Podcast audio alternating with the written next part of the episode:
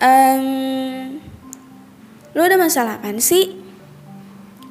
Kalau ada masalah ya bilang atuh. Terus nih, kalau lu kagak demen sama temen gue ya bilang bos. Jangan segala ngomongin belakang, nyindir-nyindir kayak gak punya mulut aja.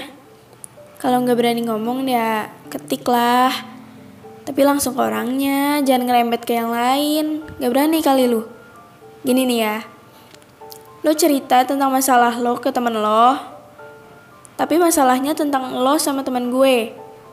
Terus lo ceritain yang jeleknya doang. Lucu kali lu. Terus yang punya masalah kalau udah tahu dia kagak demen ya tanya. Jangan ngomongin di belakang juga. Ribet kalau gitu mah. Jatuhnya ya dua-duanya fake friend. Gini nih ya. Contohnya. Si A berpenampilan yang menurut B terlalu menor. Ya A harus menerima kritikan. Dan B itu the point aja. Kan kalau ngerembet kayak gitu urusannya ribet. Ngertilah ya.